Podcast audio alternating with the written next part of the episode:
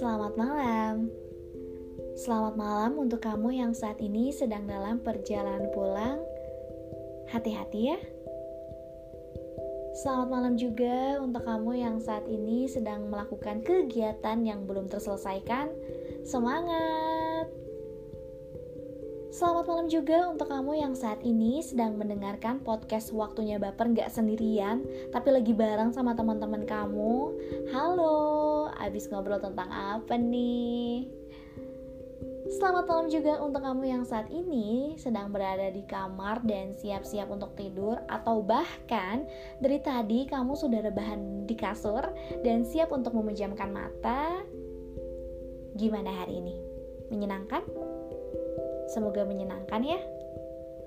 Kalaupun kamu hari ini bertemu dengan yang namanya rasa kecewa, sedih, marah, atau bahkan kesel, gak apa-apa.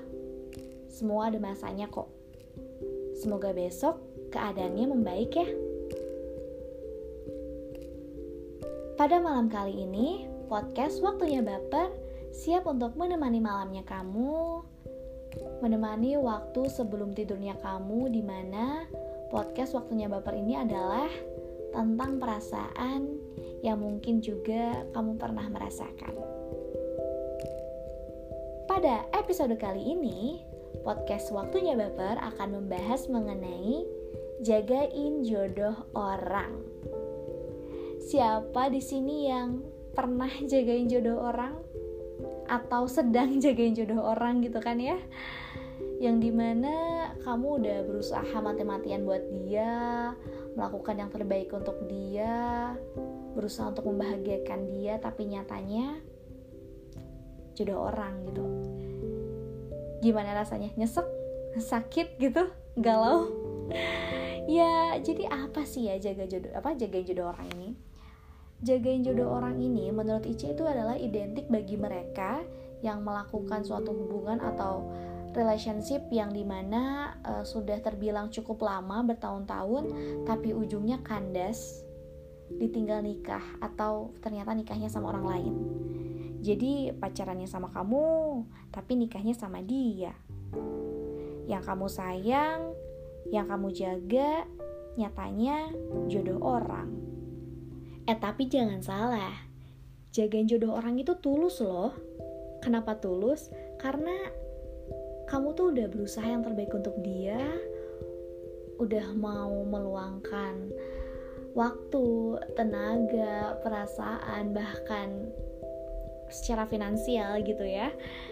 Tapi nyatanya yang kamu perjuangkan adalah jodoh orang cuy gitu. Mungkin hal biasa ketika kamu emang berusaha uh, mengejar dia terus juga membahagiakan dia tapi emang alhamdulillahnya berujung pelaminan. Tapi kan kalau ini konteksnya ternyata yang kamu perjuangkan adalah jagain jodoh orang itu berarti bisa dikatakan sesuatu yang tulus gitu loh.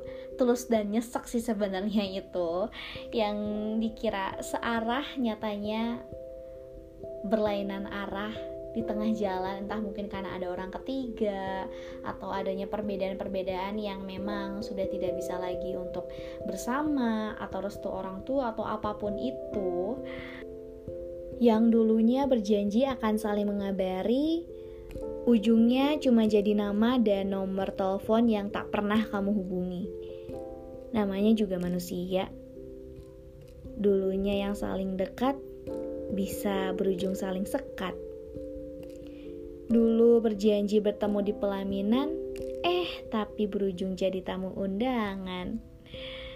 Gimana rasanya ketika kamu dapat kartu undangan dari seseorang yang dulu bakal kamu kira akan bersama hingga tua nanti, nyatanya malah berujung menjadi tamu undangan agak harus disiapin mental sih itu. Bukan agak lagi emang harus disiapkan mental. Apalagi buat kamu yang udah berhubungan baik dengan keluarganya gitu kan ketika kamu jadi tamu undangan dan salam-salaman nih untuk mengucapkan selamat.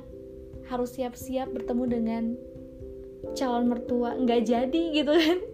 Yang tadinya kamu kira calon mertua nyatanya malah mertua orang lain gitu kan salam salaman karena Ica juga uh, pernah gitu ya ngedengar kisah gitu di mana teman juga pernah yang namanya jagain jodoh orang dan dihadapkan ketika menjadi tamu undangan.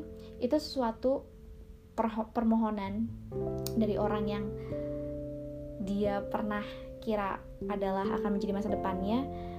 Jadi dia datang tuh karena permintaan dari mantannya yang di mana aku pengen lihat kamu yang terakhir kali waduh waduh waduh waduh waduh. Ingin lihat apa terakhir kali cenah ya walaupun emang pasti agak nyesek apalagi ketika kamu salam salaman sama pihak keluarganya bahkan sampai diomongin gini sama keluarganya. Yang sabar ya mungkin emang belum jodohnya. Nanti semoga kamu bisa menemukan orang yang lebih bisa membuat kamu bahagia daripada anak saya. Wah itu wah nyeseknya minta ampun. Sambil salaman sambil dipeluk di tepuk-tepuk pundaknya ya ampun emang harus siap mental sih. Nah kalau kamu sendiri kalau emang dapat undangan dari mantan yang sifatnya di mana kamu udah berhubungan lama sama dia yang bakal kira kamu adalah dia masa apa masa depan kamu nyatanya enggak apakah kamu akan datang ke pelaminan atau enggak?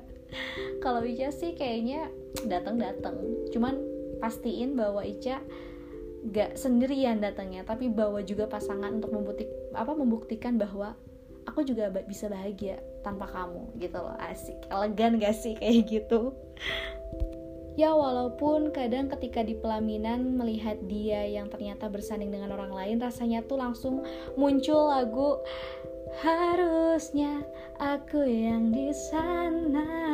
Aduh, aduh, aduh. Udah, nggak apa-apa.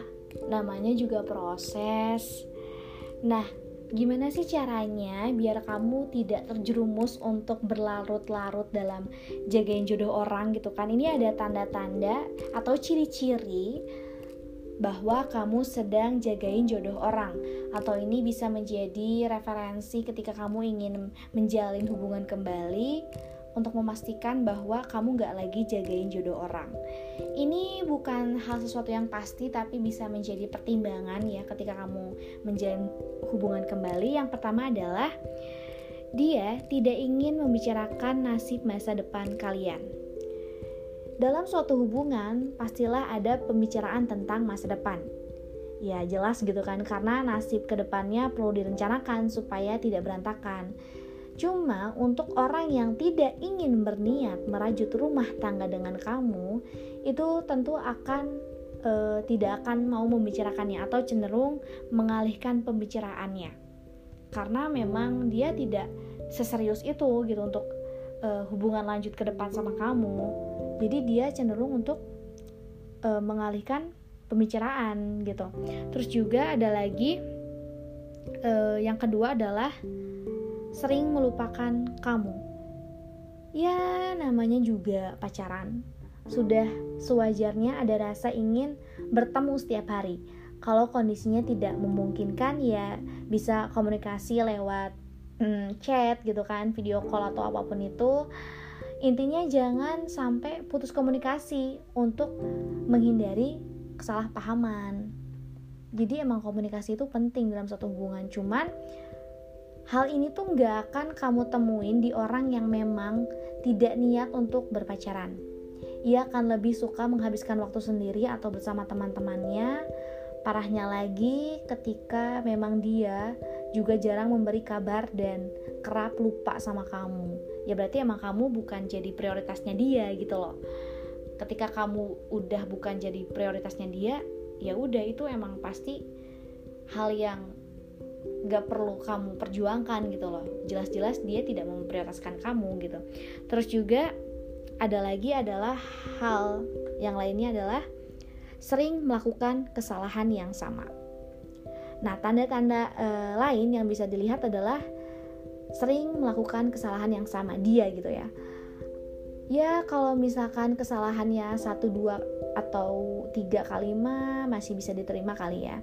Tapi kalau udah berulang kali itu sepertinya patut dicurigai alasannya karena bisa saja dia tuh udah bosan sama kamu gitu jadi dia mengambil titik lemah kamu supaya kalian tuh marahan hingga menyebutkan kata putus sehingga dirinya bisa bebas dan mengakhiri hubungan tanpa ada rasa bersalah sedikit pun.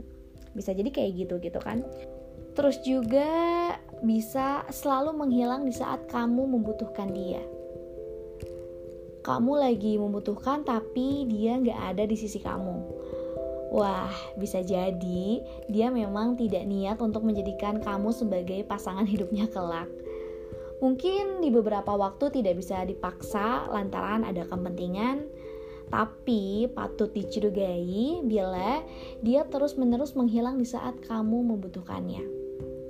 Coba lebih baik pikirin matang-matang apakah dia pantas untuk mendapatkan cinta kamu atau enggak. Ya, daripada kamu menyesal nantinya gitu kan.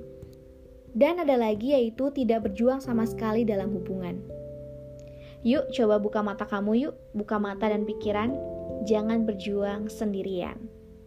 Apakah orang yang memang tidak memperjuangkan hubungan bareng sama kamu patut diperjuangkan. Maka dari itu muncullah kalimat sayang boleh bego jangan.